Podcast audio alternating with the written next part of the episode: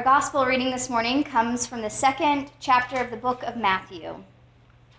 In the time of King Herod, after Jesus was born in Bethlehem of Judea, wise men from the east came to Jerusalem, asking, Where is the child who has been born King of the Jews? For we observed his star at its rising, and we have come to pay him homage. When King Herod heard this, he was frightened, and all Jerusalem with him.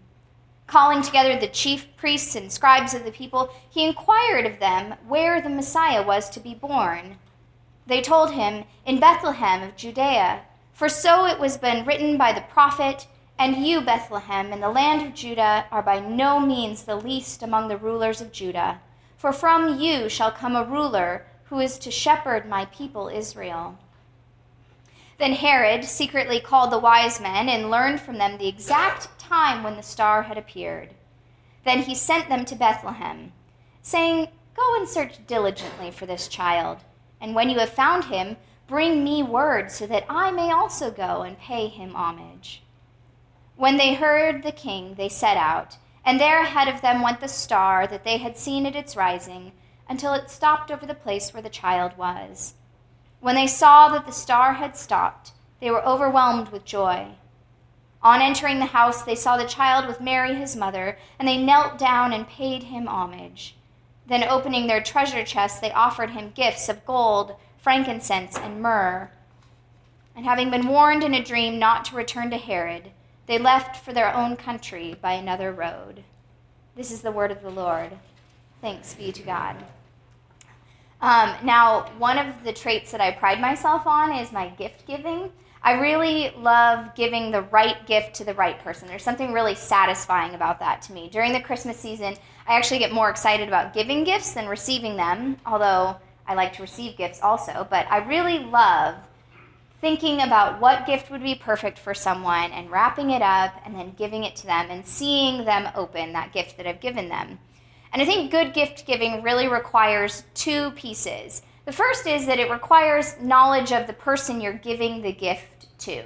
You know, what do they want? What books do they have on their bookshelf already? What genre of music do they like? What size shoe do they wear? You need to know what their hobbies and their interests are. You have to know the person you're giving a gift to.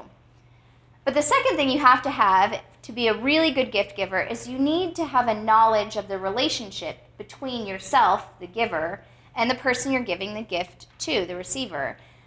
Obviously, I'm going to give a very gift different gift to, say, Enoch, because he's my son, than to my sister. And it requires a totally different level and price range of gift giving to one of my kids' teachers at school to say thank you versus to my own mother, right? Like gift giving requires a knowledge of the kind of relationship between you and the other person. I love gift giving because I think it's a really tangible way of showing someone that you love them and you care about them. It's a really tangible way of honoring another person. And today's story, the story of Epiphany, about the Magi coming from the east to meet the infant Christ, this is, at least in part, a story about good gift giving. now, on one hand, there are a ton of comics out there about how bad the gifts of gold, frankincense, and myrrh really are for parents of young children. I mean, I can tell you they weren't on my baby registry, and I've seen a lot of baby registries recently, and they are not on a single one. Not a single parent these days is asking for gold, frankincense, or myrrh. I um, was on Facebook this morning, and someone had put up a cartoon that was the front of their church bulletin, and I had wished that it, we had had it in time to put it on our bulletin. It um, the caption read, "After the three wise men left, three wiser women showed up." And it shows these three elderly women bearing gifts of frozen dinners and fresh diapers and a live in nanny, which seemed to me that they would have been more thoughtful gifts for Mary and Joseph at that point in time. But as Babies R Us and Amazon.com and baby registries were nigh on 2,000 years in the future, these magi instead showed up with gold, frankincense, and myrrh in their treasure chests. And I think these three gifts actually have something very specific to say about what Jesus needed from them and their own relationship to this baby, the Messiah. So, first we have gold.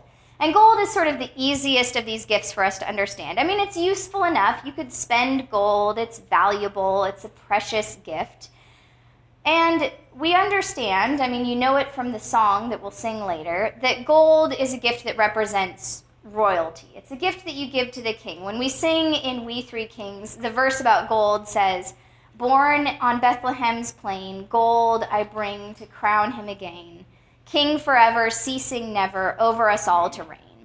So this Magi shows up and he opens his treasure chest and gives this infant child a gift that says, You are and you will become the king of the people.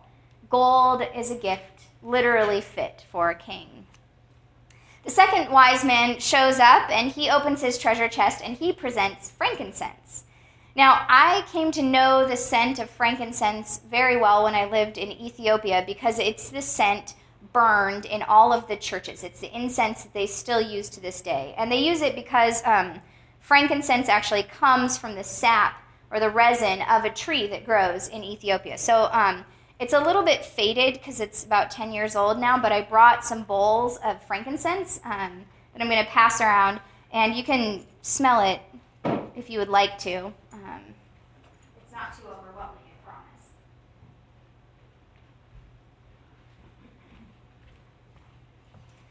So, frankincense is a very, very old scent. It's one of the oldest scents in the world because people have been burning tree sap as incense for thousands of years before Jesus was even born. If you had shown up at the uh, temple in Jerusalem, you would have smelled this scent. The earliest churches in Ethiopia have always burned this. This is a very old scent. And frankincense has always been used by people as an offering to God or an offering to the gods, depending on what particular people group you're talking about. And so this particular gift said something specific. Again, in the song We Three Kings, we sing, Frankincense to offer have I, incense owns a deity nigh. Prayer and praising gladly raising, worship him God on high. So when this second Magi shows up and presents Jesus with a bag full of hardened frankincense resin, this is a gift which would be offered to a god. It's a temple gift. So if the first gift of the Magi was a gift fit for a king, this second gift is a gift fit for a god. Now, finally, we have myrrh. And myrrh is also a tree resin. It comes from this really like nasty looking thorny bush that grows in the Horn of Africa region. And much like frankincense, uh, it's something that you would recognize from the scent of churches that burn incense. It's a very common incense smell in Catholic and Orthodox churches. But that actually is because of this story. Orthodox churches and Catholic churches started burning it because it was a gift of the Magi. Before the Magi came along, before the baby Jesus was even born, myrrh was not something you would have found in temples or in churches. It wasn't used for religious purposes originally. Originally, myrrh was used in embalming dead bodies and in medicine. So, oil of myrrh was extracted from the plant, and people would mix it with wine, and they would use it as a mild painkiller for things like a toothache or other mild ailments you might have. They would take this oil and they would mix it up and make an ointment or a perfume. And people back as far as the ancient Egyptians would actually use this ointment of myrrh to embalm and prepare dead bodies for burial and for death. So, this third gift is a little bit odd. Why would the Magi be bringing to an infant this oil or this ointment, this gift that is associated with pain and with death? We don't often hear this song, this verse of the song sung in many Christmas albums because it's kind of the dark verse of uh, We Three Kings. But the myrrh verse is interesting. It says, Myrrh is mine, its bitter perfume breathes a life of gathering gloom, sorrowing, sighing, bleeding, dying, sealed in the stone cold tomb. It's not exactly like bright, happy Christmas music there, but it tells us why the Magi brought myrrh to this baby, the Messiah. It's not a gift for a king or for a god. This is a gift that you would give to someone who is going to experience pain and suffering and will, in fact, die. In the Gospel of Mark, myrrh comes up again later in the story of the crucifixion. They mix myrrh with wine and they offer it to Jesus as he's on the cross. It's a prescient gift, if nothing else. It may not be hopeful or bright or cheery, but it's a gift that marks this baby and says that this is a child who will know sorrows. And so these three gifts, as odd as they might be, they do sort of pass that first bar of good gift giving. Each gift in its own way is something that shows that the Magi have come to know this Messiah. They know who he is, and they know who he's going to become. They know him as a king and a God and a man who will experience sorrow. But I think these gifts actually pass the second test of good gift giving as well. These gifts are very appropriate for the relationship that these three wise men have to this baby lying in the manger or on his mother's knee. These are not cheap and easily found gifts. These are costly, expensive, honorable gifts that they are bringing.